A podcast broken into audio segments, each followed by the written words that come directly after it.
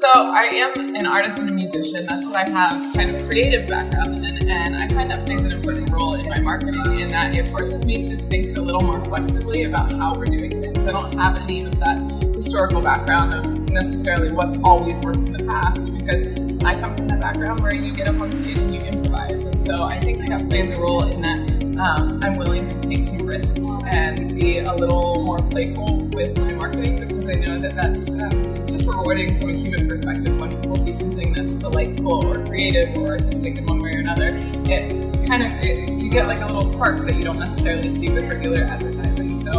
um, that's something that I try to keep in the forefront